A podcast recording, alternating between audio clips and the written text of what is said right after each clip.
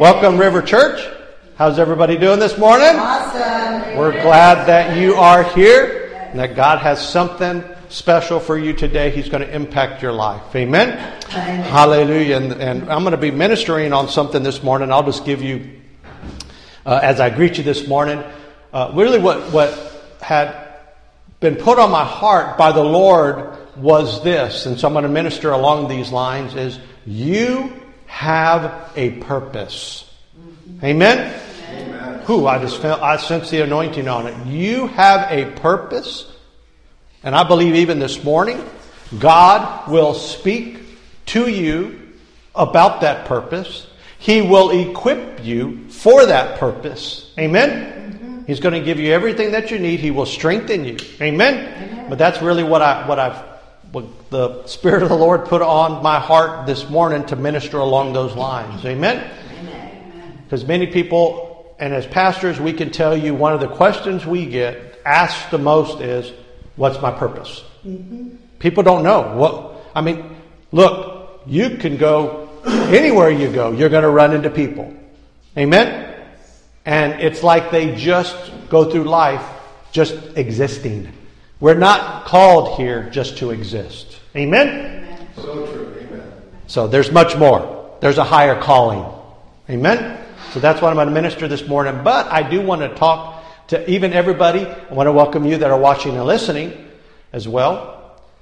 Amen. That next Sunday, and I don't know if we're going to stream this. We'll see. I might. Depends if I get some requests to, or enough of them. But we are going to have Liberty Sunday this coming Sunday. Amen. Liberty Sunday. And it's going to be powerful. Amen. So you that are watching and listening, we invite you to come be a part of it if you're in South Texas. Liberty Sunday. Now, we all know, I didn't know this until after the fact, but we all celebrate Memorial Day on the 25th. So the day after is Memorial Day. So it just so happened, but that's been put on my heart, and I think I've probably shared it with a couple of you, but I really feel in my heart, you say, Liberty, what are we going to talk about? We're going to talk about actually this nation, as a Christian nation, the divine providence of this nation. But we're going to talk about, obviously, liberation from things. Like right now, people need to be liberated from fear. Amen. So true. People need to be liberated from wearing the mask. Yes. So if you want to be set free and not wear the mask anymore, then we ask you to come. Yes. Or watch this. Amen. Because you're going to be liberated from wearing masks anymore. Amen. Amen? Come on. No, I'm serious.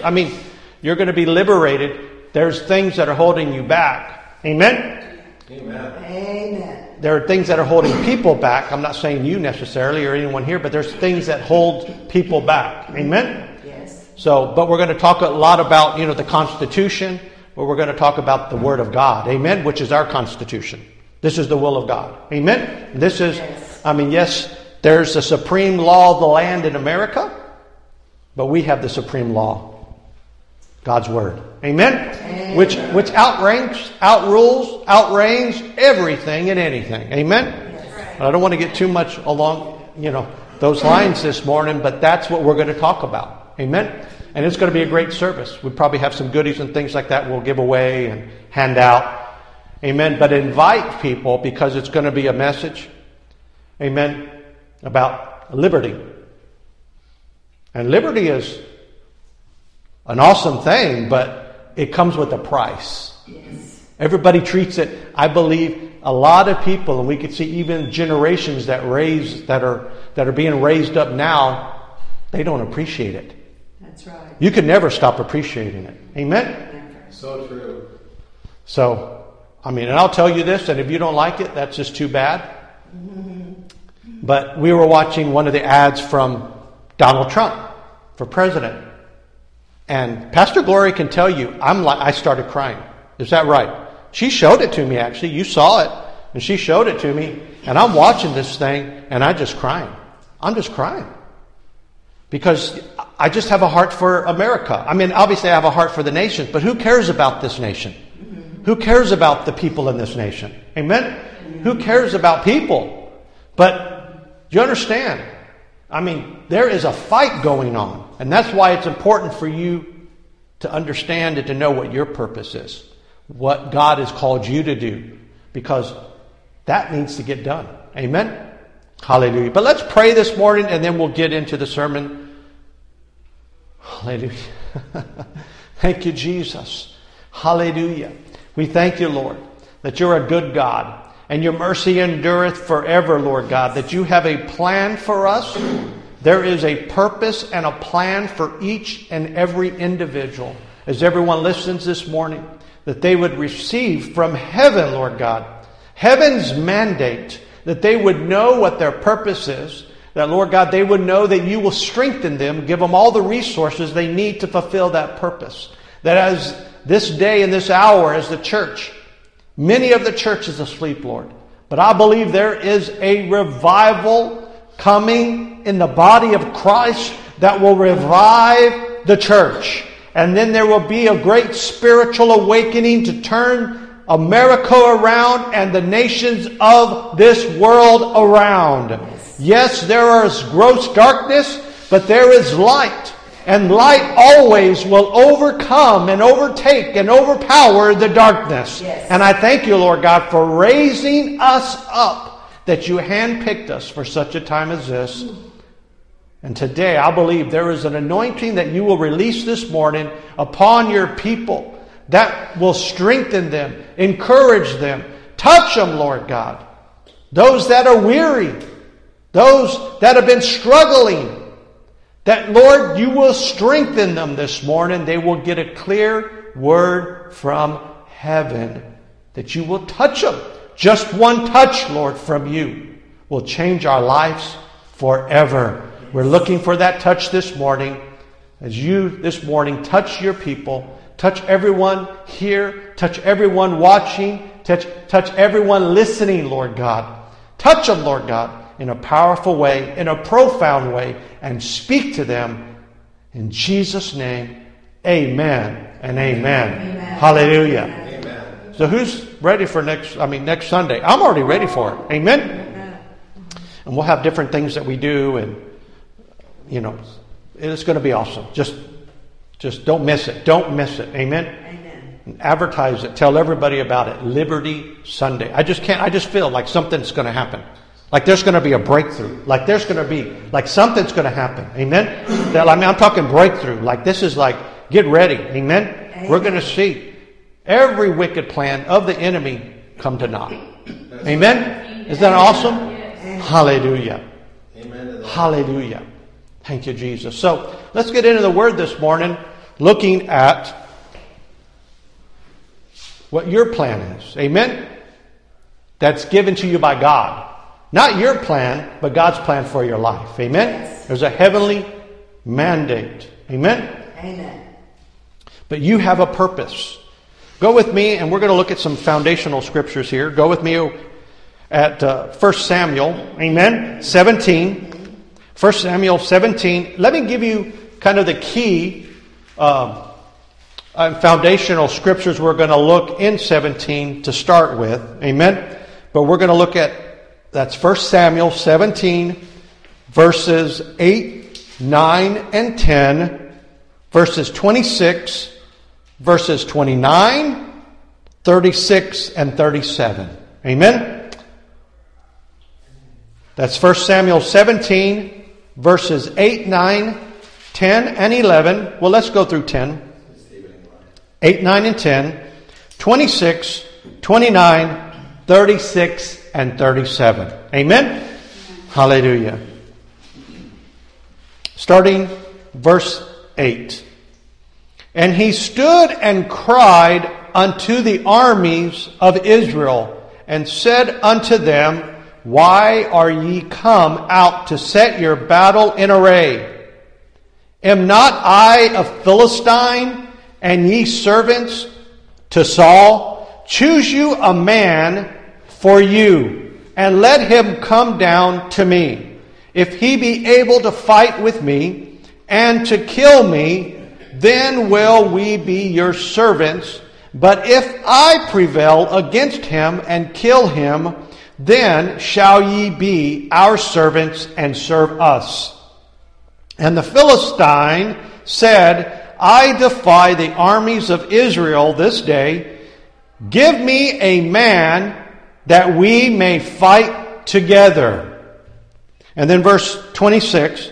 And David spake to the men that stood by him, saying, What shall be done to the man that killeth this Philistine and taketh away the reproach from Israel? For who is this uncircumcised Philistine that he should defy the armies of the living God? Verse 29. And David said, What have I now done? Is there not a cause? Amen? See, David saw something, and now he's going to react to that something. Amen? And the reason he is going to do something about it is because of this very statement. Is there not a cause? Is there not a cause right now in America? Is there not a cause, church? Amen? Verse 36 and 37, let me read those. Thy servant slew both the lion and the bear, and this uncircumcised Philistine shall be as one of them, seeing he hath defied the armies of the living God. David said, Moreover, the Lord that delivered me out of the paw of the lion and out of the paw of the bear, he will deliver me out of the hand of the Philistine. And Saul said unto David, Go, and the Lord be with thee. Amen. Hallelujah. Isn't that powerful? Look, I want to tell you this morning, there are a lot of things out there that have a purpose. And their purpose is to come against the things of God. Oh, so true. Muslims have a purpose. Sickness has a purpose. Terrorists have a purpose. Satan has a purpose. I mean, you can look at everything from Zika virus to Ebola to coronavirus. It has a purpose.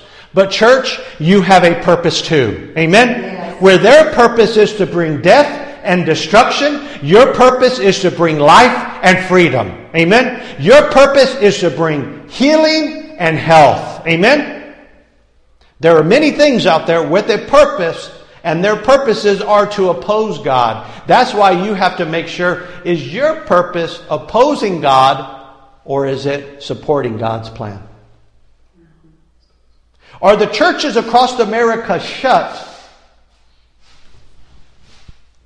What purpose are they fulfilling? Are they fulfilling the government's purpose? Are they fulfilling the very purpose of the coronavirus to bring fear and intimidation? And bring sickness?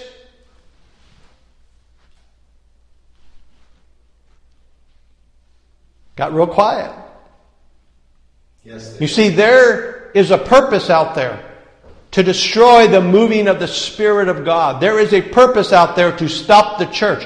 Here we look at David. Goliath and the army of the Philistines had a purpose to destroy God's people. But I'm here to tell you this morning that every enemy, the devil himself, can try to come against the church, but he will not overtake the church, for Jesus has conquered the grave. Jesus has conquered the devil. Jesus has conquered sickness and disease. And church, get ready. You're going to rise up. Is there not a cause? You have a purpose, and that is to walk in triumph, and that is to walk in victory. Amen. Amen.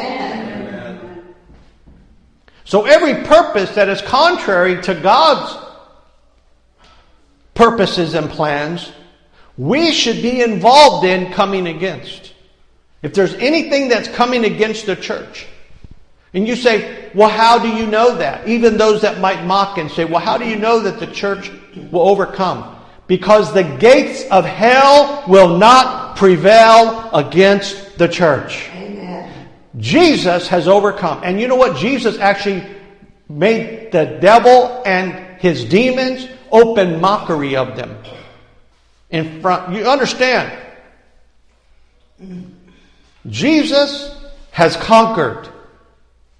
So we are more than conquerors. Amen. So our purpose, and many times you say, well, look at David. He was going to go into battle against Goliath.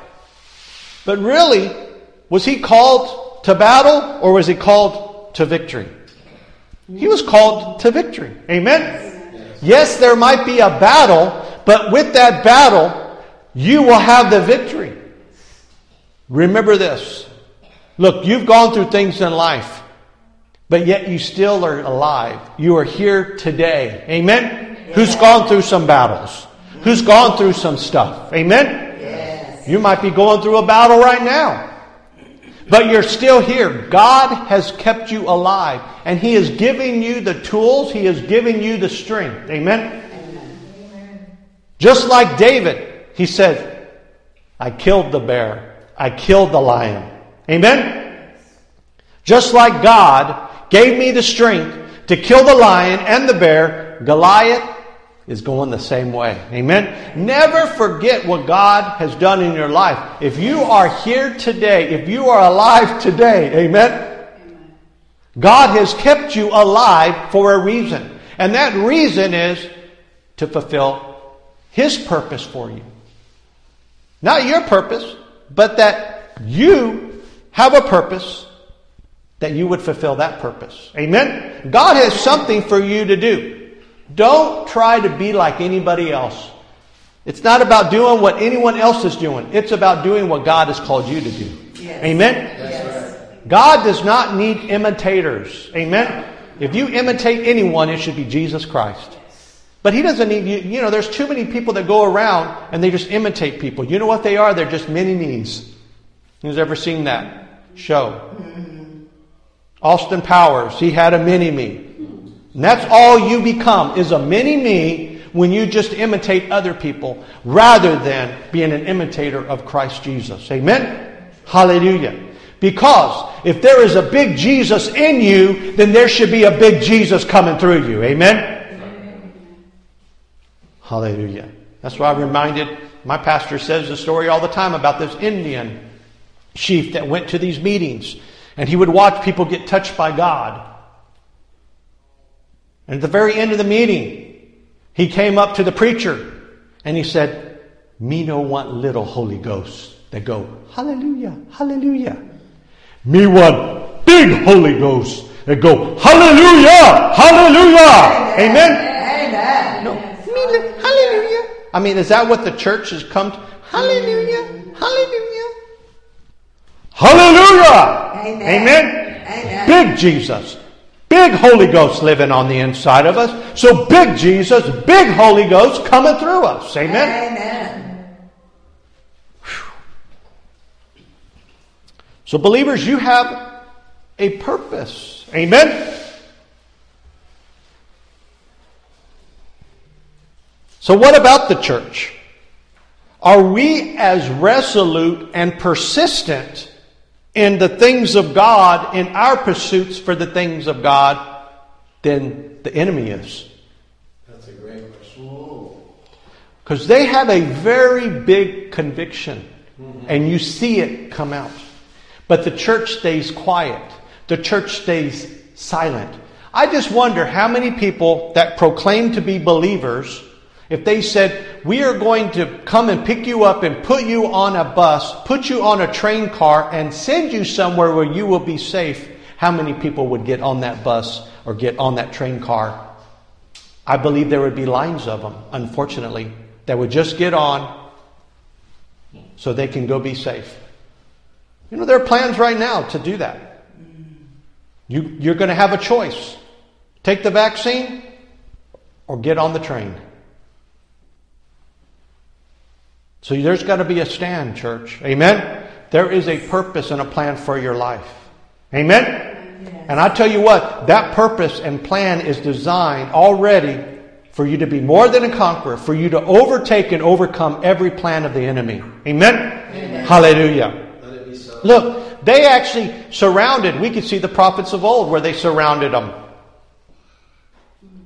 Amen? The enemy had a plan, would surround them. But then you could see even where Elijah says, Lord, open the eyes of my servant so he can see what I see. And there around about the hills were chariots of fire, where there were horses, where there were the host of heaven, amen, where there were angels to protect him. And he says, there are more with us than there are with them. Have we forgotten, church? Why has the church become so complacent and so silent?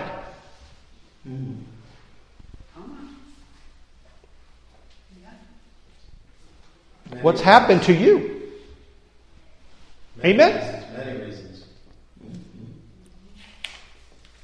So just like we could see all these things that bring death and destruction, we bring life. Amen? Amen.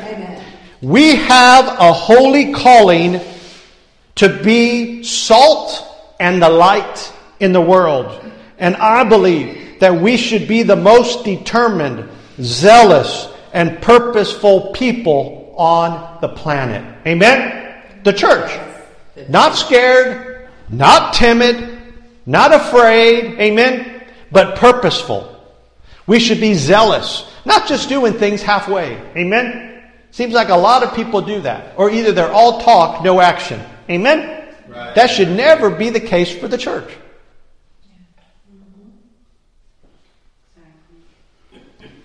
This is not a time for the church to be passive, to be dormant, to be timid. Instead of bemoaning, which means to be discontent and just complaining about the decay or destruction of the world around us, the Word of God admonishes us to do all things without complaining and disputing, that you may become blameless and harmless, children of God without fault, in the midst of a crooked and perverse generation, among whom you shine as lights in the world. Philippians 2:14-15. That's what I read you right now. Do all things without complaining and disputing, that you may become blameless and harmless. Amen? Children of God without fault. Too many times people are going around moaning and complaining about everything. You know, they'll moan and complain about their church, even now with their church. Why are churches being open? They're going to make themselves lethal. They're going to get the people sick. They're going to get, you don't understand what I'm saying. It happens right in the body of Christ. That just means it's a sick body. That's right. No faith. It's a good way to put it. A body without faith is a very sick body. Yes. Amen? It is. I know that some believers are certainly on fire, but what will it take for the church world to awaken from its lethargy and complacency, for believers to shake free from their sense of self-interest? How many people are just their self-interest? It's what's going to benefit them. Me, my, I, us, for, no more. For believers to shake free, amen, and become consumed with a passionate and compelling purpose. What is it going to take? You see, you have a purpose. That's a God-given purpose. What is it going to take, amen, for you to wake up and to say, God, whatever it is you want me to do, I will do it. Wherever it is you want me to go, I will go there. Whatever it is, I know, Lord, I can't do it in my own strength. I can't do it on my own. But I can do it with you. For all things are possible to you, God. What is impossible with man is possible with God. And you want to get right on the same playing field as God? Not that you are God, but it says that all that believe, amen, there's nothing impossible for them either. Amen? You just have to believe. You just have to have faith. Amen? Come on, but where is that passion? Has the church gone asleep? Are they at sleep? Yes, they are. Is the church sick? Yes, in many aspects. That's why they need to be revived. Amen? They need to be set ablaze by the fire of the Holy Ghost. Not just complacent, not just sitting around. Amen? Amen. The purpose for which we are born What is that purpose? You might ask yourself this morning, what is that purpose? I'll tell you that purpose. That purpose is to get and catch the anointing, to get involved in God's work, amen, not man's work. Hallelujah. But get involved in what God would have you to do. That's to get the purpose that God has specifically for you and then run with it. Amen? Hallelujah. In contemplating this, the Lord reminded me of the holy fire that burned in the hearts of various spiritual leaders throughout history. Amen? It was individuals who were aflame with a sense, and get this, you need to catch this, of their divine calling. Amen? Of their divine calling and destiny, who radically affected the course of human events. Can you imagine their lives, because they caught what God's purpose, what the divine plan of God was for their lives, they affected the world around them. Amen? Can you imagine this?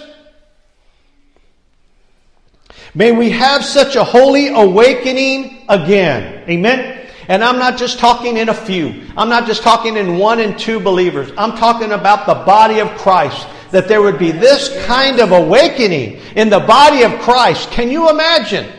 If everybody, like a blueprint from heaven, at the same time got downloaded into the believers, and they all got their marching orders, they all checked in for service, and they're ready to go. Amen? Can you imagine the impact it would have upon this nation and upon the nations of the world if all of a sudden, amen, God would move through His body, because the body woke up. Amen? Because His body got up from being asleep and being dead and being sick. Amen? Hallelujah. That's why I believe with all my heart that just like the Israelites were freed from Egypt, it said when they left, there was not one feeble or sick one among them, and they stripped Egypt of its wealth.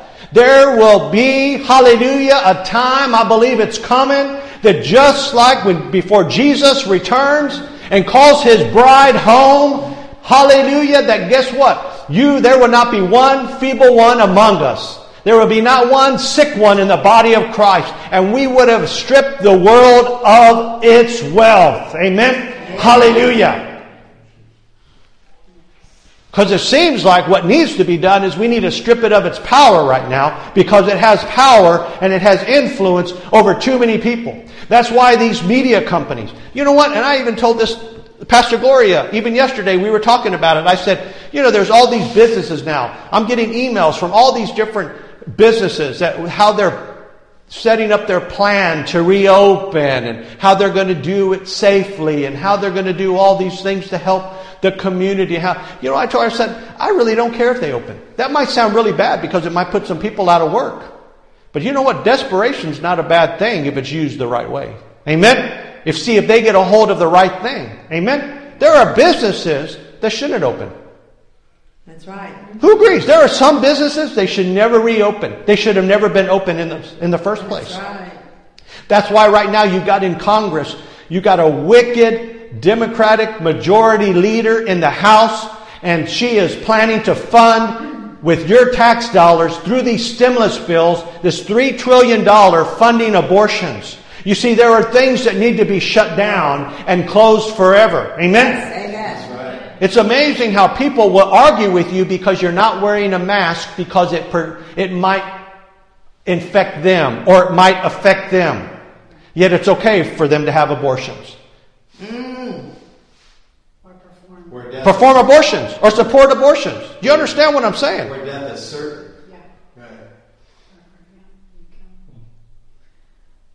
When you snuff out a baby's life and kill that baby, it is a certain thing that is happening. It is what is actually happening, not a what if. You might not be able, you have to wear a mask because I have a 95-year-old mother at home, or grandmother or whatever, that might be when I go and I visit her, that's a whole other thing. You're saying, these are the stories that people say. It might affect my 95-year-old grandmother at home. Maybe sort of kind of. Right. Maybe sort of kind of. You see what I'm saying is, it's time to wake up, church. Amen? It's time to wake up. Because I look at these people that were touched by God radically. Amen? That changed and transformed the whole landscape of nations. Amen? Through their passion. Let there be a holy awakening happen again. Amen? We're praying for it. We're believing God for it. Amen? And we're going to do everything what God has called us to do to see it happen. Amen? Yes. We are at a time when going through the motions or business as usual won't produce the results we need to see from the church. That's what we're living at in this time. Amen? Let me just say it this way. Church, we are at a crossroads. Amen? And I believe it is a time at these crossroads that God is looking to who is faithful and who is not. He is seeing who is my bride and who is not. Who has been an imitator but's having an affair with the world. God is looking. Who's out there that claims to be my bride but is just has been prostituting themselves to the world? Look, I just say it as it is. Amen? Because that's what it is. We're the church in many ways. Look, I'm not making any accusations or any judgment. But I will say this, the fruit of it is very evident. That those that claim to be Christians. Look, I use this as an example all the time. If they arrested you for being a Christian, would there be enough evidence to convict you? Amen? Yeah.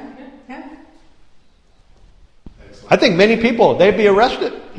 Wait, you call yourself a Christian? You're not a Christian. Get out of here. Amen? Come on, church. But look at David.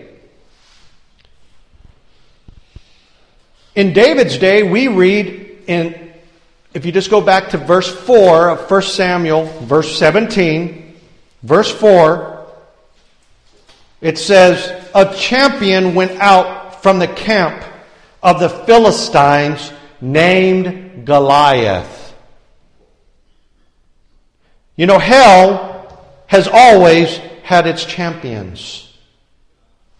And we see spiritual wickedness raising its ugly head in our day as well. But I will tell you this, God has his champions. Hallelujah. Hell might have its champions, but heaven has its champions. And I believe that's what you're marked by. Amen? The hand of God called as a champion of the kingdom of God to overcome every champion or thing that would call itself a champion against the kingdom of God. That would come against the kingdom of God.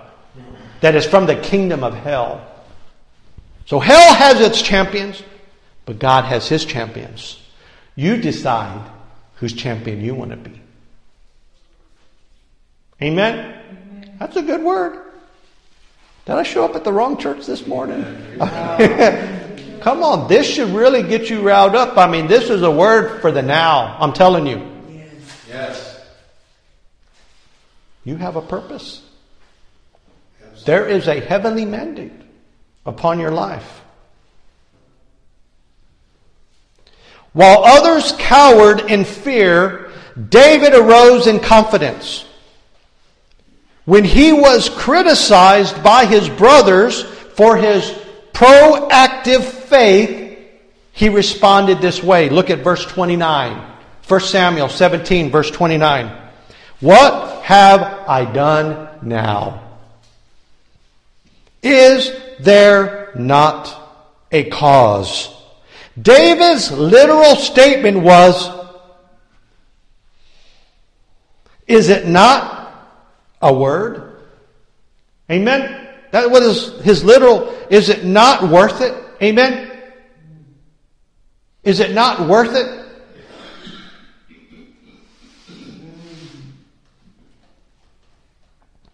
Perhaps as some commentators suggest, David was merely saying that he was only asking a question. You know, he's only asking this question. Amen? However, it seems obvious that David did, in fact, have a significant sense of purpose. Amen? David had a significant sense of purpose or a cause, that there was a cause. Amen? Operating in his life. You know, it amazes me because it took this young boy, very young man, who was taking care of the sheep, amen?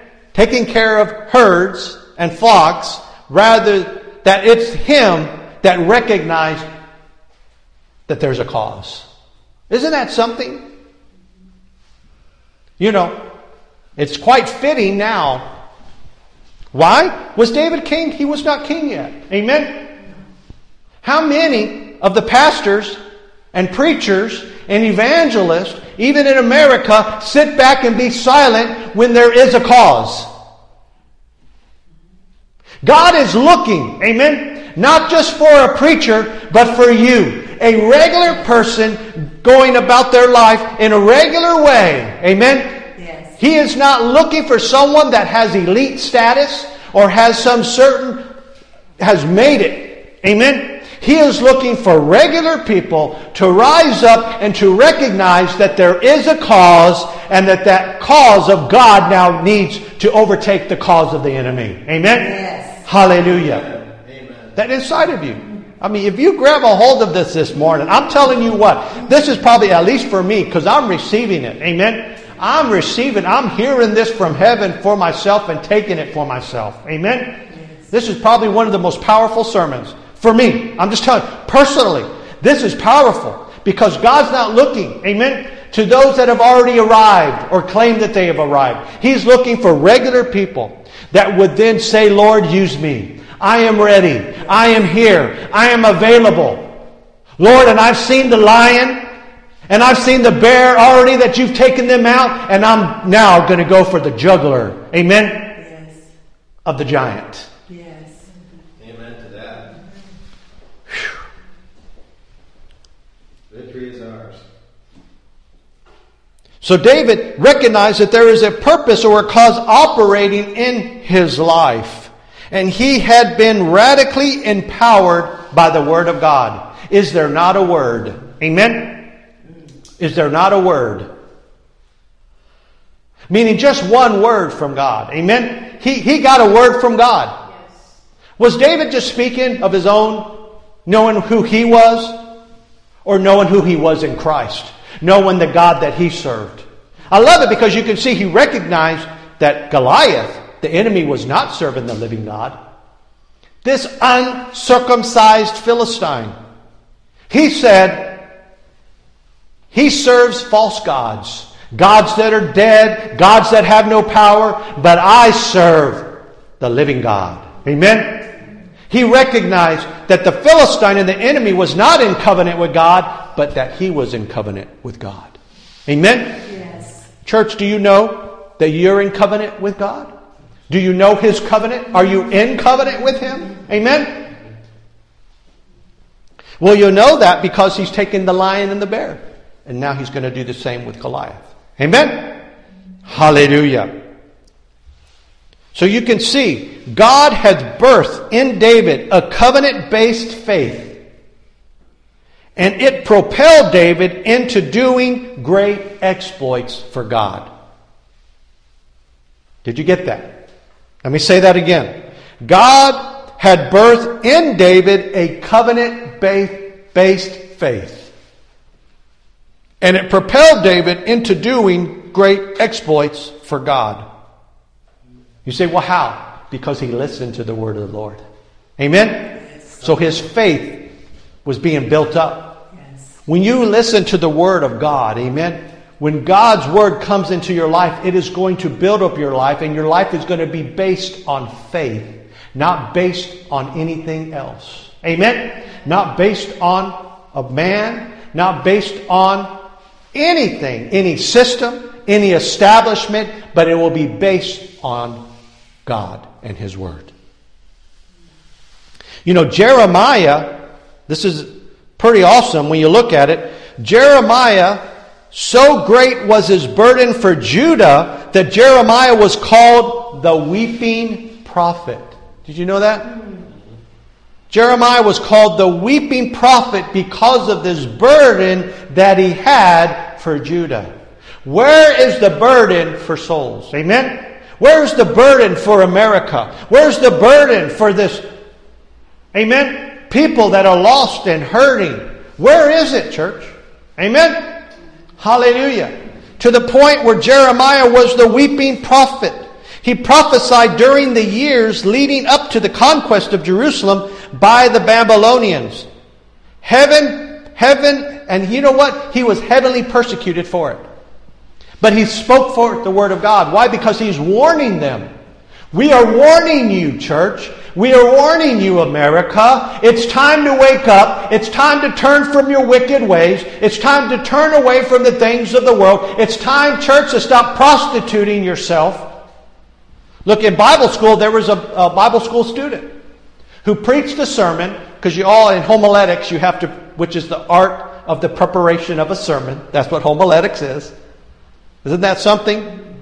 You preached a 10-minute sermon. She preached a sermon called The Sunday Whore. That's what people do. They go to church all dressed up on Sunday, but the rest of the week, they're really a whore. They're living in the world. Church, it's time to wake up. Amen? Look, I say this, and I'm going to come under persecution, but Jeremiah did. He came under heavily persecuted. Amen? Jeremiah said in 20 verse 9, I'll read it in the New Living Translation, "But if I say I'll never mention the Lord or speak in His name, His word burns in my heart like a fire. It's like a fire in my bones. I am worn out trying to hold it in. I can't do it anymore." Amen? It's like you come to a point where, Lord, this is burning in me. It's on the inside of me. I can't stop it. I can't contain it. I'm not going to try to contain it anymore. I'm going to release what your purpose is, Lord God. I'm going to release what your plan is. I'm going to do what you've called me to do. I've got to release this thing. I can't contain it anymore. It's like a fire shut up in my bones. Amen? Hallelujah. It's time, church, to be set ablaze by the fire of the Holy Ghost. Don't let it be shut up anymore, but release that purpose, release that faith, release that anointing in your life. Amen? Amen. Hallelujah. Amen. As preachers and ministers, we should not step into the pulpit because we have to say something, but because we have something to say. It shouldn't be because we have to say something. No. It's because we have something to say. Jesus saves, Jesus heals, Jesus delivers, and then we demonstrate that. Amen? Yes, yes. Hallelujah. Jeremiah spoke penetrating words from the heart and mind of God. They were live coals of fire. Do you understand what he spoke? We're like live coals of fire. Look at Nehemiah. Nehemiah held a respectable position in the administration of the Persian king. Artaxerxes. I mean, he's got an interesting name. But God had a greater assignment for him.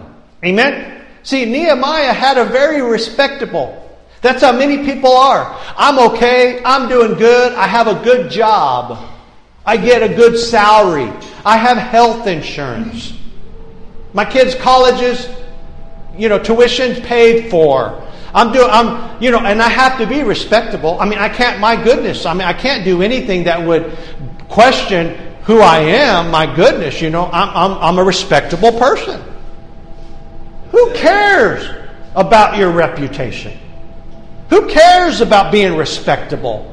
Who cares? So you rather be respectable. I tell you what, that same person says, well, I got to be respectable. You know what? You just go to their home on Super Bowl Sunday and they're probably a complete wreck and mess and a drunk and a just Do you understand? I mean, just take them to a football game, NFL or anything else. They'll be yelling out there.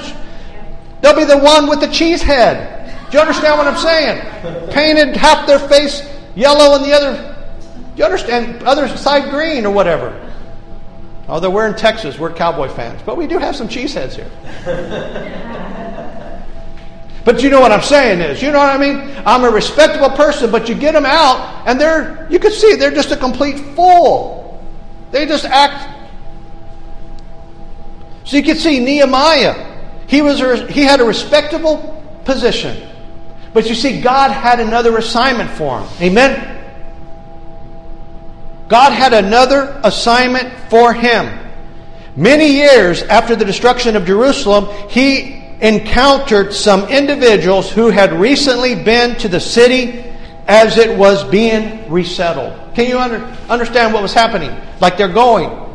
You catch this morning. If you catch this, get ready. Amen? Do you understand? Some of the churches, and I'll just say this, some of the churches, it's almost like they have to be resettled.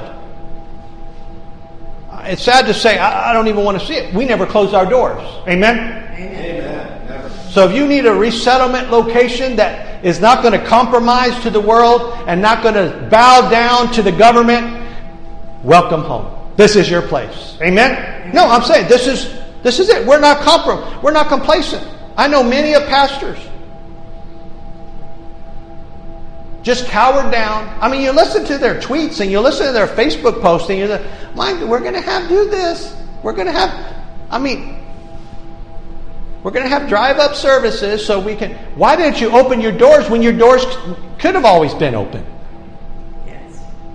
Maybe it's because you didn't have a pair and need to grow a pair. Many preachers do. Yeah. Exactly. Just saying. I mean, there's many of people that'll be offended by that statement. They get offended. You're more offended by that than people dying and going to hell. That's right.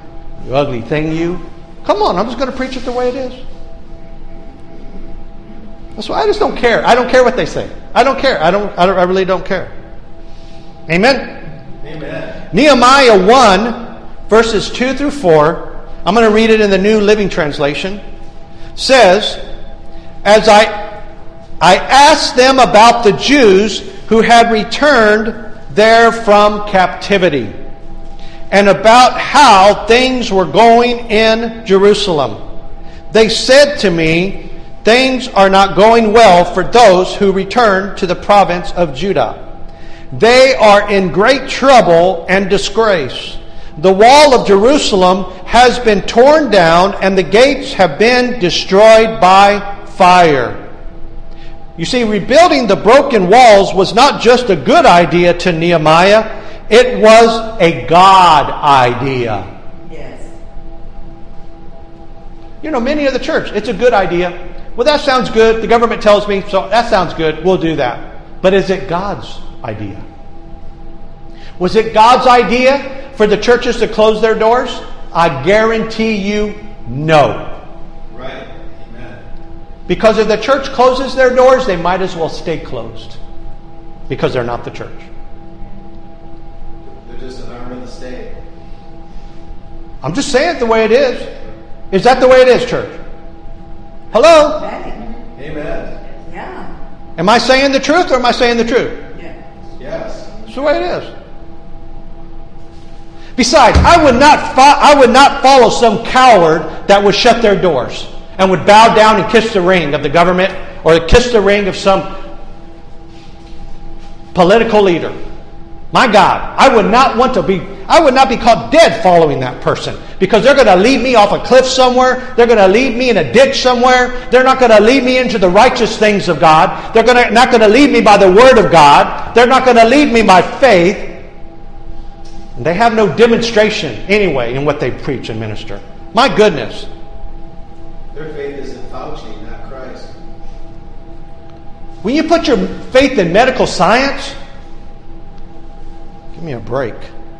You got a problem. It's called no faith. What would Jesus be talking to you? What would Jesus be telling you?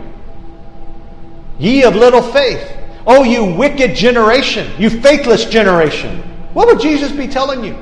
If Jesus needs to perform the miracle and he would need to clear the room, would you be the one that he would ask to leave? Or would he ask you to stay? You say, well, no, Jesus never would do that. Yes, he did it. He says, I'm about to perform the miraculous, but I need you to leave because I can't perform the miraculous with you in the room. Oh, but I love you, Jesus. I love you. Yes, I know you do, but you have no faith. And you being here will prevent this man or this woman from getting a miracle. Why? Because your focus was on the flesh rather than on faith. Your focus was on what the government said rather than what God said. I'm hitting it this morning. Amen? Amen. This, you better grab a hold of this. Amen? Amen. Because there's a time coming. Amen? There will be another. Just wait. But this is the wonderful thing with the message today. Amen? It's not to judge you. It's to tell you so you will wake up and you'll get back to God. Yes. Amen? Amen? You got to get back. You got to say, no, I'm never going to do it. Lord, even look, you pastors, you preachers, you shut your door. You did whatever it is that you did because you were too coward to make a stand. Then guess what? Repent. Yes. And tell God, I'll never do it again. Amen? Amen. And then open your doors. And then get to work. Amen? Amen. Hallelujah. So we could see rebuilding the wall was not just a good idea. It was God kind of idea. It was a God idea. Amen? The yearning, the burning desire for the reconstruction of those walls became part of the fabric of who Nehemiah was. Amen? That's why you say, well, why are you saying this? Or why are you saying this to all these churches? You know what? Because it's my heart to actually see people saved, healed, delivered, empowered, that they would fulfill the call of God upon their lives. Amen? Yes. That they would not run from the call, but they would run to the call. Amen? Amen? That they would not run from the things of God, they would run to the things of God. Amen? Yes. Amen. We want people that are going to be touched and transformed. That's my heart. Amen? Come on. It's time. I mean, and it's a lot. It's a big responsibility on the leaders. Do you understand? But they have not been acting like leaders.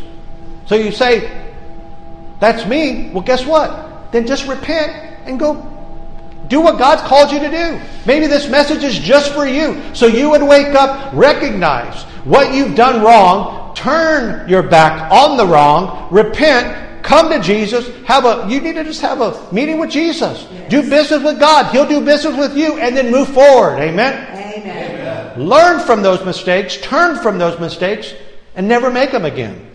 My goodness. Amen? Amen. Look at the apostles. When Peter and John were threatened to speak no more in the name of Jesus, they responded with this. You can go to Acts 4:20 to find it there. Acts 4, verse 20. This is how they responded. Remember, they were threatened. Don't use that name. You can't preach in that name, Jesus.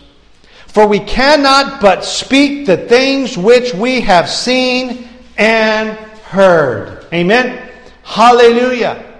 Amen. We're going to speak what we've seen and what we've heard. Amen? That's why you got to speak the things that you see and that you hear. Amen? Hallelujah. You have to speak those things. Amen?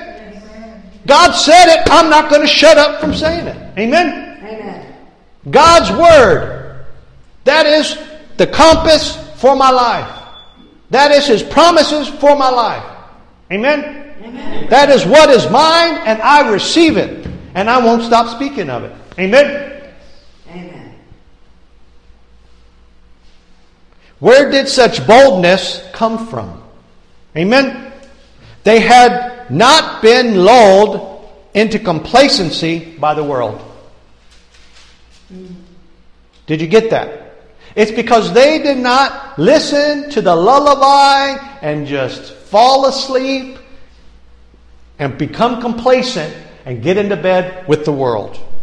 They were not preoccupied with anything the world had to offer. Amen? They didn't preoccupy. They had prioritized.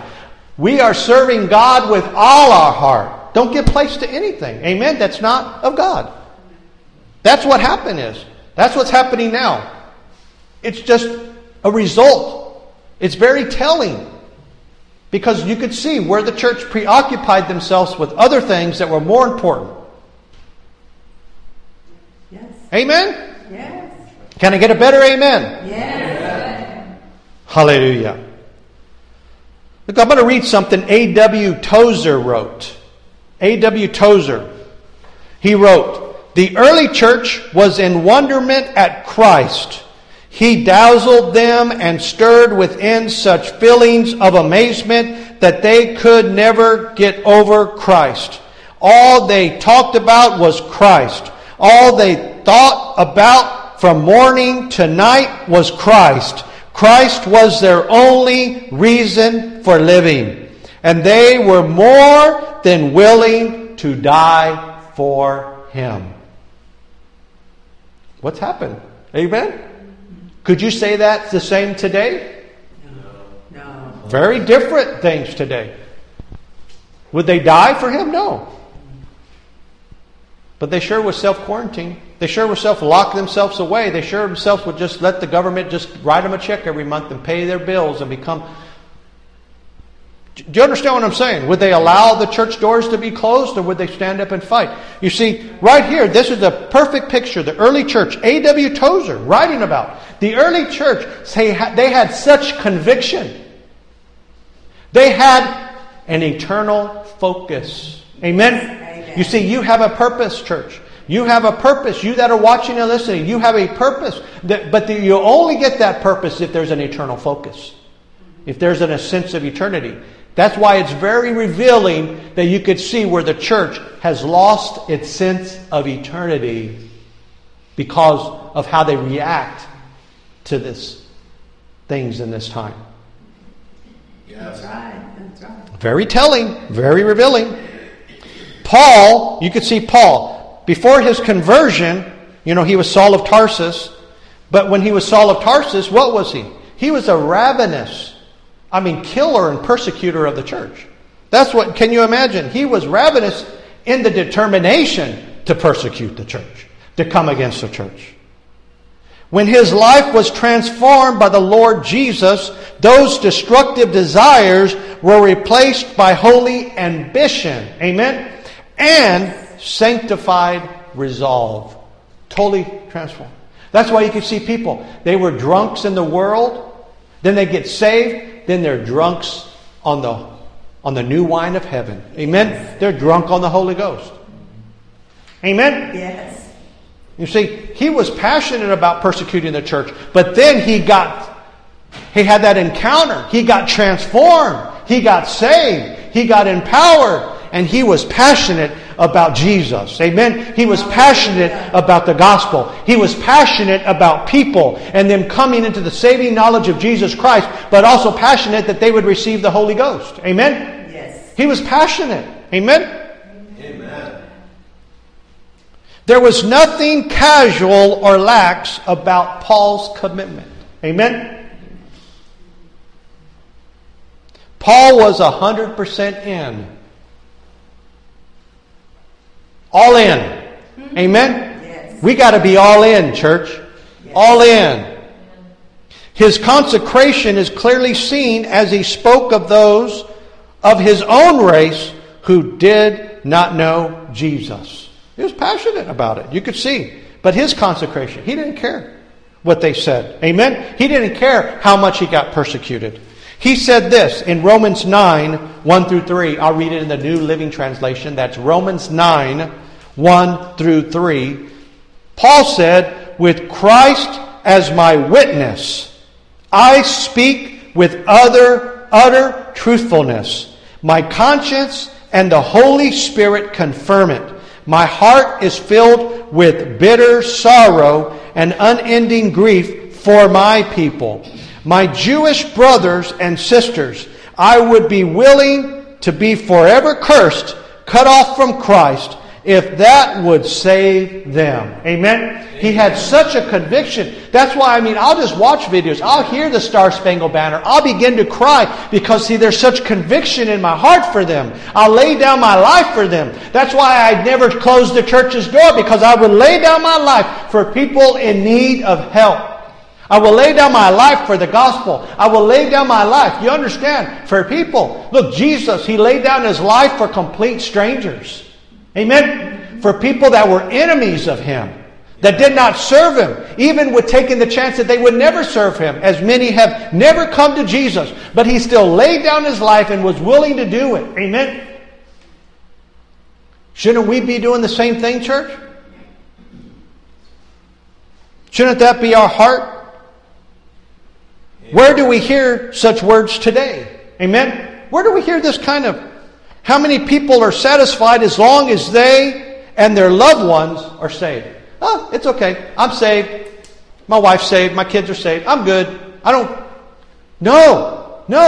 It doesn't stop there. Amen? No. That's a great start, but it doesn't stop there. Amen?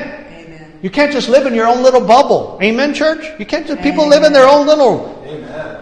Alter universe. They live in... that's why to me, the mask and all that, it makes perfect sense that people would do it. Why? Because they live in fantasy world on social media. Yeah. That's not even the real them. Yeah, you know who I'm talking... I'm talking to you. Amen? Mm-hmm. No, it's true. People, come on.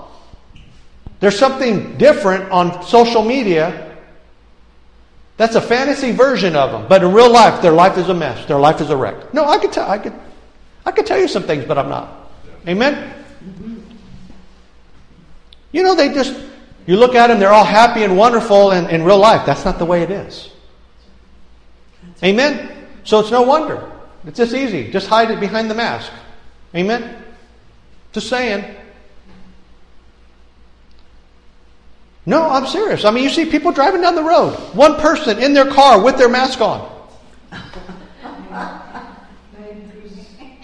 95 degrees outside. Yeah. And you know what they did? They drove through the drive-thru to get something. They're going to drive home, get into the garage, close the garage. They'll still probably have the mask on. Wake up, people. My goodness, Don't even get me started on this. Did you see the guy that died, though? His lung burst. Oh. He ran. He was jogging 2 miles. His lung totally collapsed. It punctured because of the mask. Wearing a mask. Yeah, they prove it. Look, our Surgeon General says, Mr. Adams says that you're more likely to actually catch the virus by wearing a mask. So anyway, I don't even get into that. Amen? Hey, sweetheart, give me that thing, baby. I'm going to read this. I'm going to ask you a question. The thing that you had, baby. Can you open that up? I think you have it in a text message. I'm going to ask this question. Amen? Mm-hmm. Don't come back. Yeah, you sent. I sent you. Is it right there? You sent me a message. Did I take up? Just go to your pictures.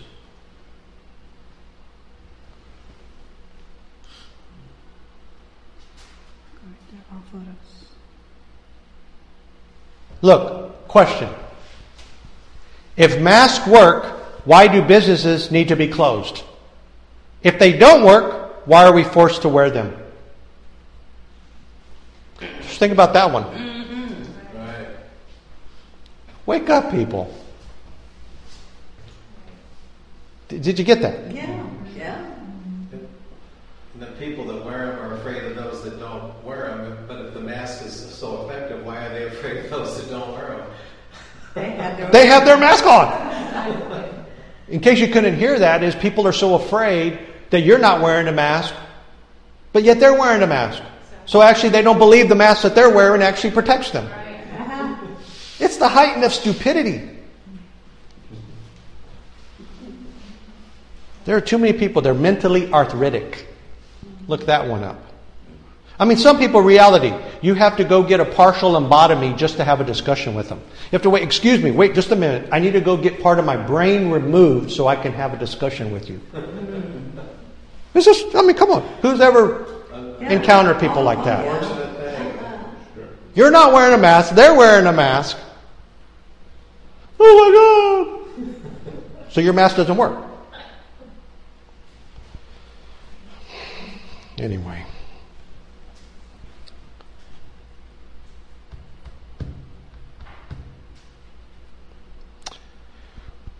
So where are we hearing this today? Amen. Where are we hearing just like the resolve of you could see these. Amen. Even like Paul, who took a bold stand. Amen. Who is crying out for the lost? Where do you hear these things? Amen. John Knox. Who knows who John Knox is? Mm-hmm. Scotland's leading reformer. Amen.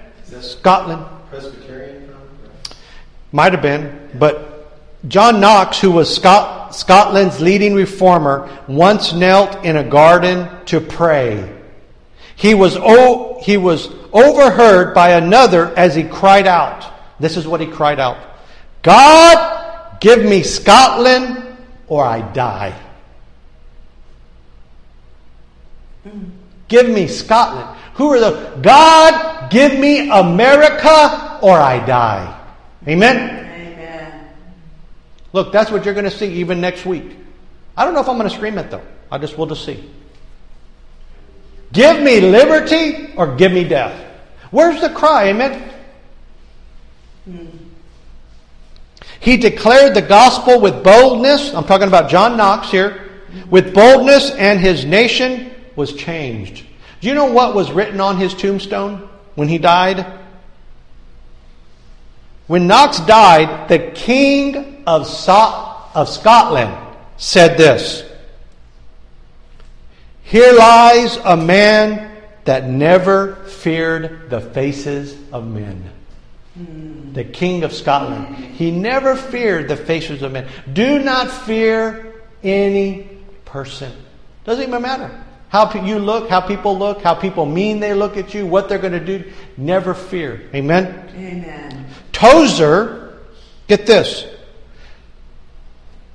who I quoted earlier, also said, "Come near to the holy men. Let me say it. I'm going to read it exactly, okay? "Come near to the holy men and women of the past, and you will soon feel the heat of their desire after God. They mourned for Him, they prayed and wrestled and sought for Him day and night, in season and out. And when they found Him, the finding was all the sweeter for the long seeking." Amen? Hallelujah. You see, a line had to be drawn in the sand. Amen? A line.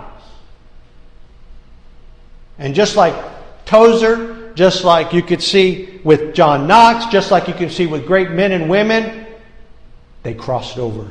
Amen? Hallelujah. A consuming, burning vision governed him. Look, I'm going to give you another quote. Check this out. Martin Luther King Jr. Who knows who he is? Yes. The great civil rights leader. "Even if they try to kill you, you develop the inner conviction that there are some things so precious, some things so eternally true that they are worth dying for. And if a person has not found something to die for, that person isn't fit to live." Martin Luther Jr., all in. Mm-hmm. Amen? Yes. You see what I'm saying? Yes. If you have not found something that you are willing to die for, then does your life even have purpose? Right. In order to live.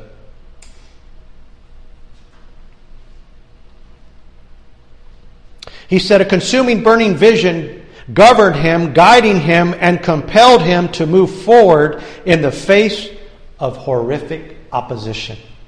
You see, he was faced with all kinds of opposition, but nothing stopped him. Nothing hindered him. I'm all in. I'm willing to give my life. I'm willing to die. That's why, look, I'll just talk about this. My pastor took a stand. Dr. Rodney Howard Brown. He took a stand and was arrested for it. Goes to jail. Got released on bond, paid it. Paid what he needed to pay, whatever. As of 2 days ago, all the charges were dropped. And his record expunged. In a matter of days after his arrest, the entire county and city reversed everything. Do you know that every pastor so far that has taken a stand, yes, in 24 to 72 hours, everything is dropped, everything is reversed. Yes. Yes. Yet there's still people, I drove by, I don't know how many churches this morning, they're still closed. They're still living in fear. They're still just surrendered their rights. Why? Maybe it has something to do with their faith or their belief system or how much they believe in God's word. Do you know there are atheists defending the church? Yes. The atheists, agnostics, LGBTQ defending the church. Attorneys defending the churches that take a stand. Because why? Because they know there's a conviction in that believer, in that pastor, to take a stand for something that's right. To take a stand for their liberties and their freedoms. Yes.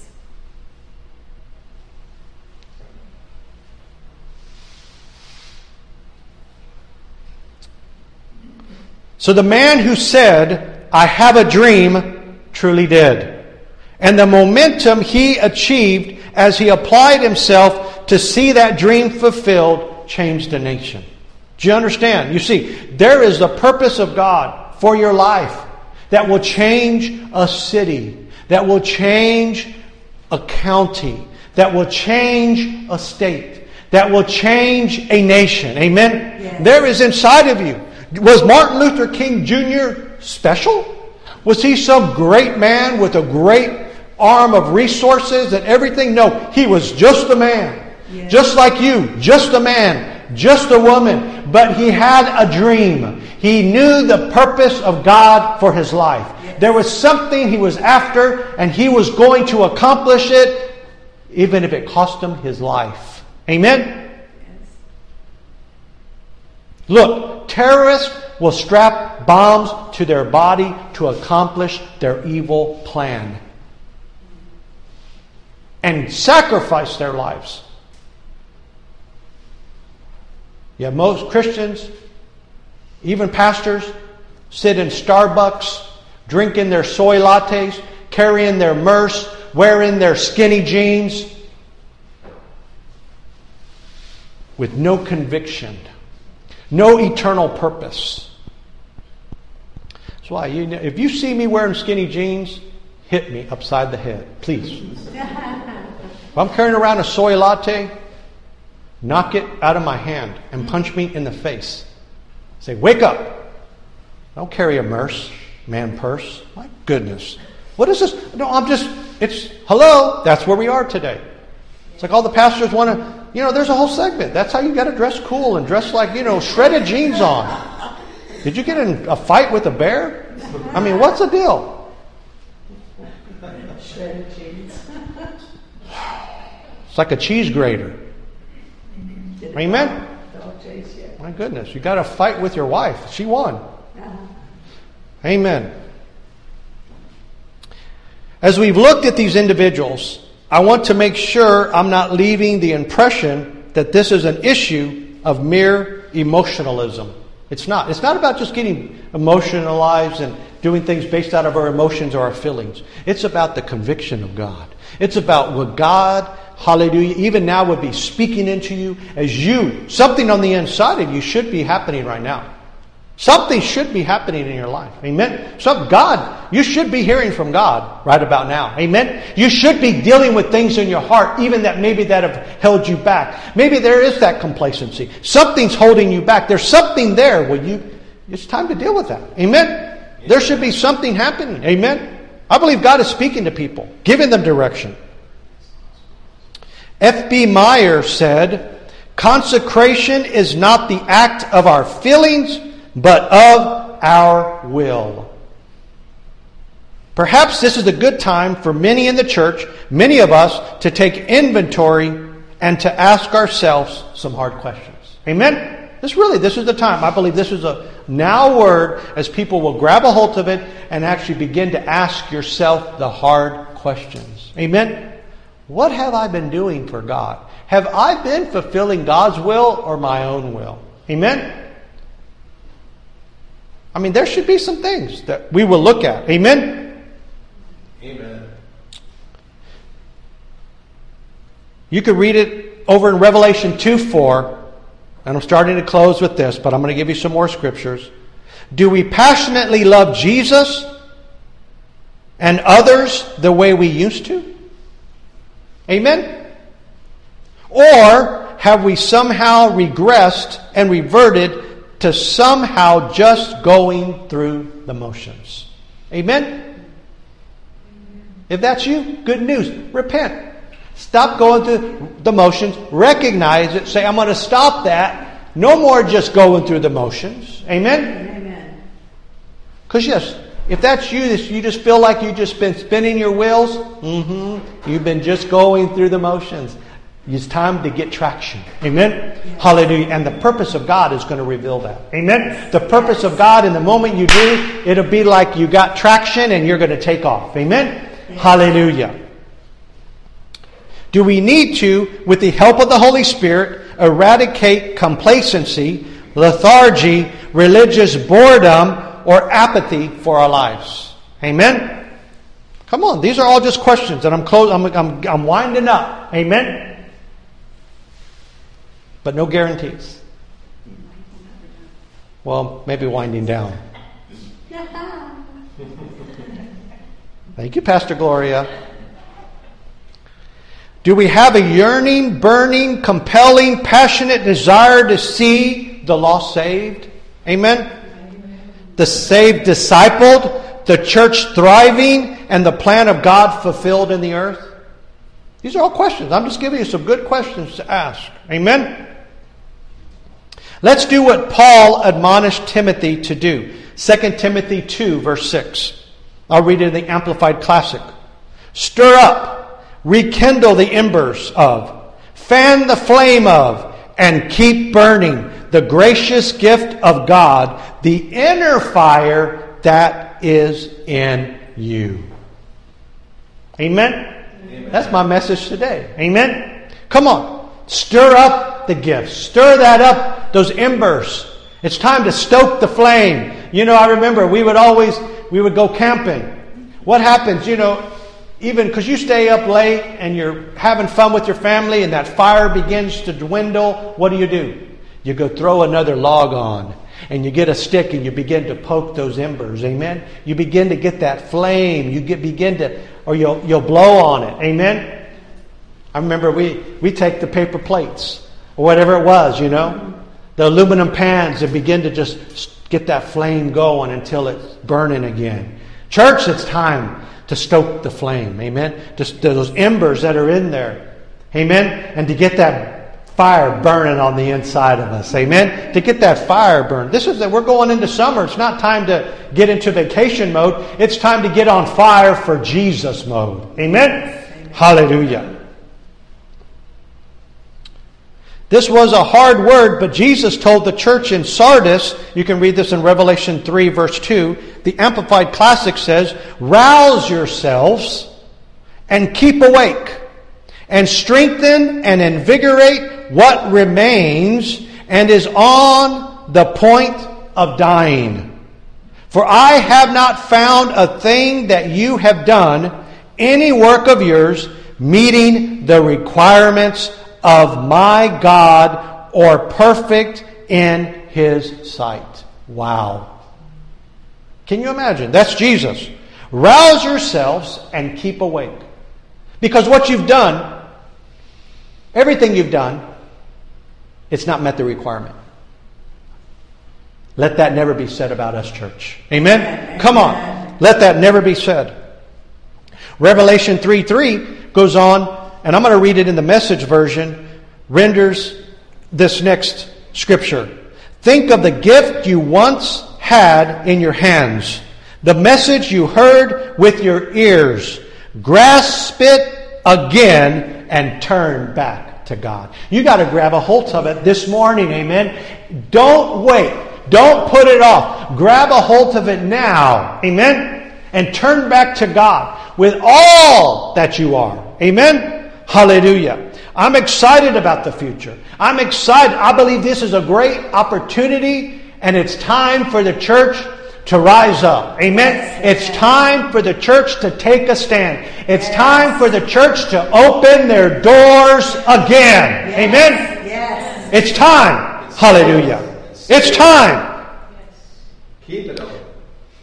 It's time for us to experience what Andrew Murray, the South African writer who lived from 1828 to 1917, described. Get this.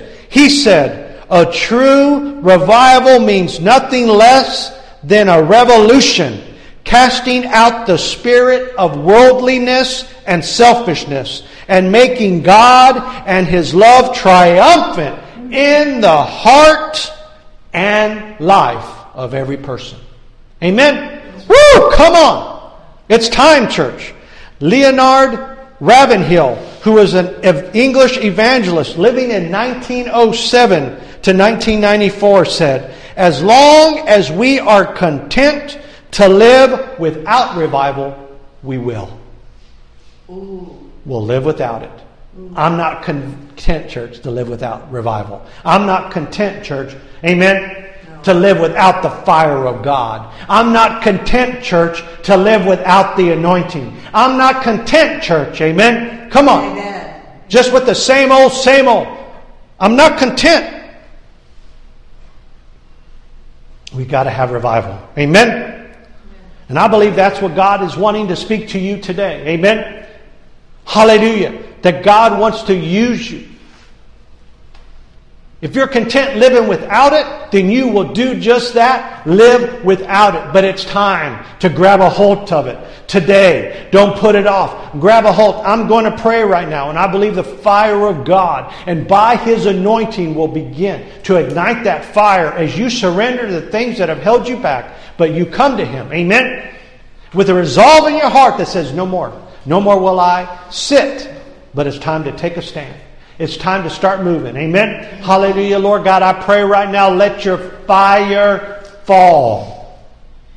That your fire will fall in this place. That your fire is fallen as those that are watching and listening. That, Lord God, your fire, the fire of the Holy Ghost, is setting people ablaze right now. In the name of Jesus, right now, set people ablaze that they will burn for you, that they will live radically and on fire for you, Lord Jesus. This is not a time to stay complacent, to stay locked away. It's time that every single believer, Lord God, as they turn their eyes to you, that you right now, Lord, set them ablaze by your fire, even now that the anointing would come upon you. That, Lord God, speak to your people. And Lord God, as they have an ear to hear what the Spirit has to say, even right now as we're in this time, Lord God.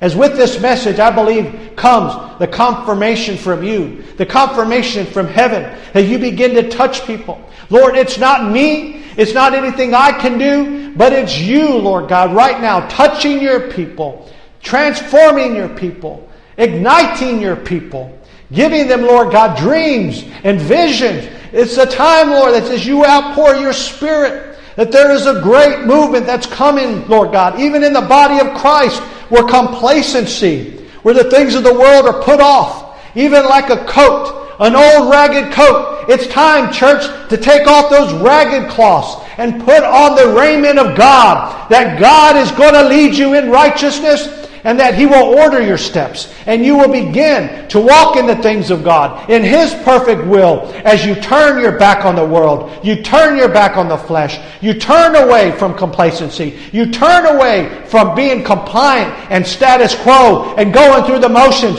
But right now, Lord God, you would set people ablaze, Lord God. In the mighty name of Jesus, anoint them for the task at hand. Equip them, Lord God. Strengthen them. Heal them. Touch them now in the name above every name, the name of Jesus.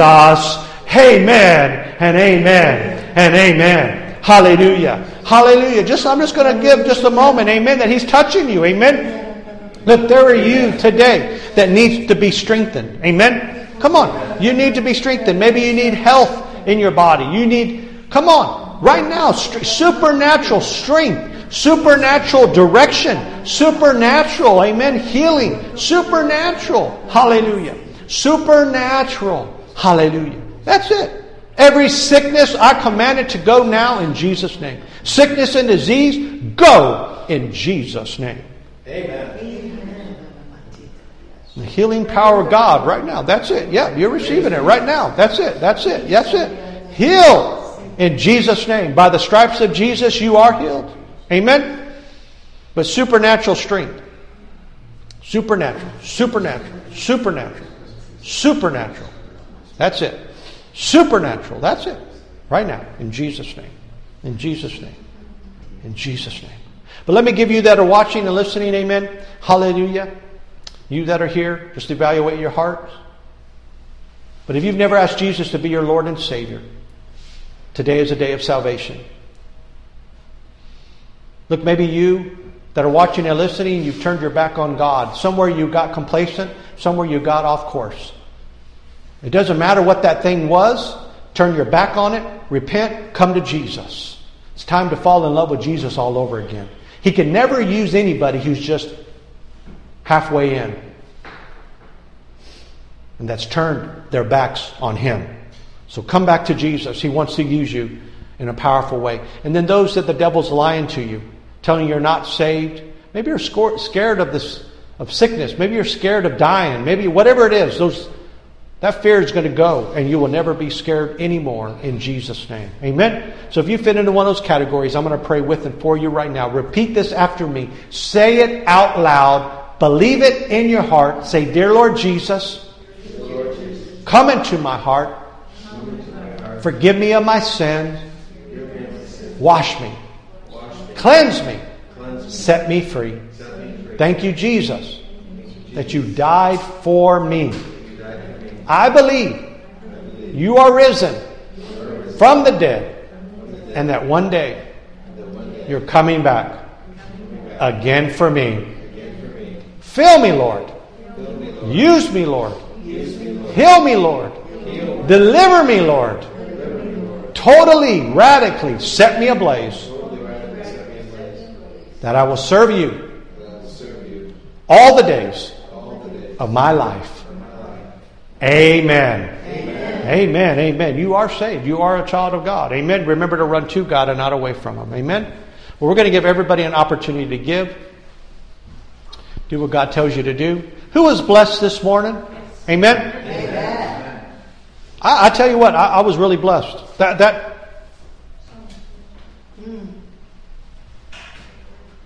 It's time, church. Amen? We've done everything we could to actually help other churches and help other people get their doors back open. We're here to help you. Amen? It's really not a time just to back off from the things of God. It's a time to turn up the things of God. Amen? Yes. You believe it? I mean, was this? More than ever. Yeah. And next Sunday, Liberty Sunday, it's going to be off the chart. Amen? It's going to be epic. It's going to be just phenomenal. I'm telling you, it's just going to be snowed in my spirit. Amen? Hallelujah. Invite everybody. Tell everybody. Hallelujah. Thank you, Jesus. Well, do what God tells you to do as you have your tithes and your offering. hold them. Amen. And I'm going to pray over them. Hallelujah. Thank you, Jesus. As everyone sows seed in obedience to you, Lord, this morning. You know, Jesus, you're the author and finisher of our faith, and we want to be obedient to your word. Just like Mary said when they had run out of wine, ran out of juice at a wedding, and you told those, do what he says. And Jesus, as you instructed them to go fill up the pots with water, that's what we're doing this morning. We're going to fill up. Hallelujah. We're being obedient to you, so as we give, it's just like we're filling those pots with water, Lord. We want to be obedient to you, Jesus, because you're about to turn that offering in an act of obedience, in honoring you, you're about to turn it into something different.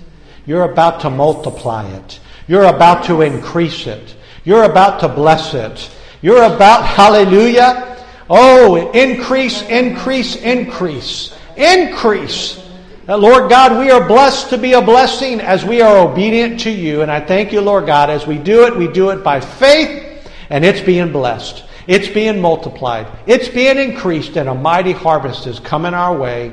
In Jesus' mighty name, amen and amen. You will always get better than what you put. Amen. Dealing with God. As you're obedient this morning. That's what I did. That's the scripture. You say, well, how did that apply? It exactly applies to it. Because really, the religion says, oh, well, he turned it into wine. Well, he didn't turn it into alcohol. Very clear. Listen, he did not turn it into alcohol. He turned it into wine. Amen? Amen?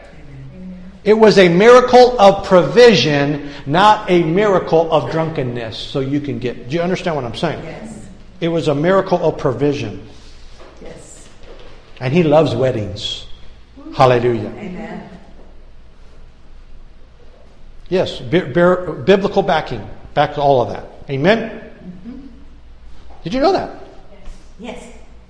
That's why people go out. We've gone out with different people, and I'm not against it. Look, I'm not. You do whatever you want to do. I'm not. I don't judge. I don't. But that's why I've had people, even relatives. Well, do you mind if I order a glass of wine? And then they'll say, "Well, Jesus, I mean, the miracle he performed, he turned water into wine." I said, "Okay, well then, get you a glass of water, turn it into wine, and then you can do it." Uh-huh. Amen. But I said, no, order whatever you want. Amen. No, you know what I'm saying? But that's how people, I mean, you know, sometimes you got to look at it as what it's really happened. Amen? But yeah, but no, we, again, no condemnation, no judgment. We love, you know, amen? Hallelujah. But hallelujah. But now we're going to take communion together. Amen? Amen. Go ahead and pass out the elements. You that are watching and listening, get out some bread, get some juice. Doesn't have to be, it could be a cracker, it could be bread, just some juice, whatever you have. Amen. We do this in remembrance, it's an act of remembrance. Amen. Thank you. Hallelujah.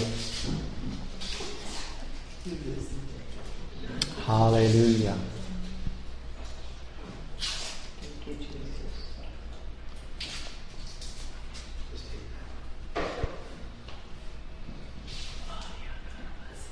Hallelujah. Just evaluate. Amen. Hallelujah. Thank you, Jesus. Take the bread. Hold it up. Break it if you like. Jesus took it. He broke bread. And he said, this is my body broken for you. And we do this, Lord, in remembrance of you. It says you were marred beyond recognition. You didn't even resemble a man. They plucked out your beard. They beat you and whipped you. They punched you and brutalized you, and you did it all the time with love in your heart for humanity. By your stripes, Jesus, we are healed. It is because of your stripes that sickness and disease cannot remain in our bodies. But those that are sick, healing is the children's bread.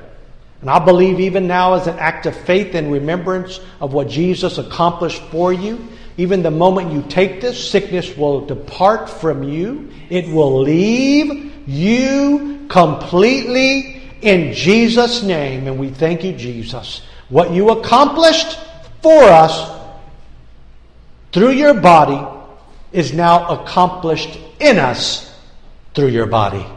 In Jesus' name, amen and amen. Go ahead and take it. Hallelujah.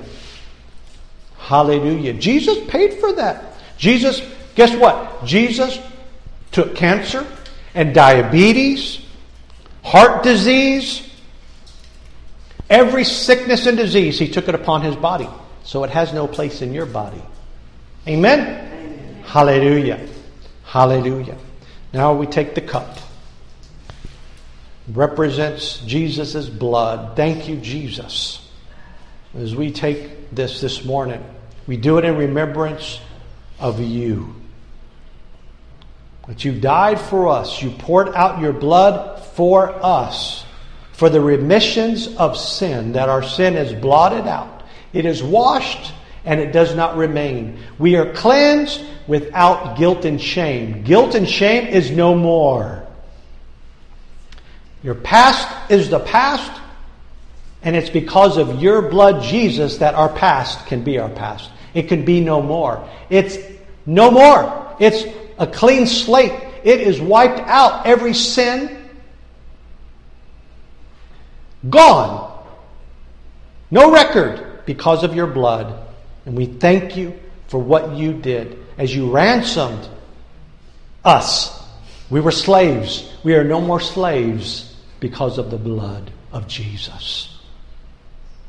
We might have been held captive by the devil and the world, but you paid the price with your blood. You paid the ransom, the fee, to justify us and free us. So we're not in the hands of the kidnapper anymore. We're in the hands of you, Jesus. Hallelujah. And we're part of your kingdom. And we thank you for the blood that also protects us. Because you protect what you own. We're yours. You bought and paid for us. And you protect us because we belong to you. And you protect us by the blood. In Jesus' name. Amen and amen. Hallelujah. I tell you what. How many of y'all love to come to the Lord's table? Amen. Amen. It's so powerful. To me, I feel the anointing on every time. I mean, just like so strong as we come and do in remembrance of him. Amen? Amen. Hallelujah. Thank you, Jesus. So don't forget next Sunday, Liberty Sunday. Amen? Amen. It's going to be awesome. Well, we love you. God loves you. Amen? Hallelujah. All the ministers come. So, bye-bye. God bless.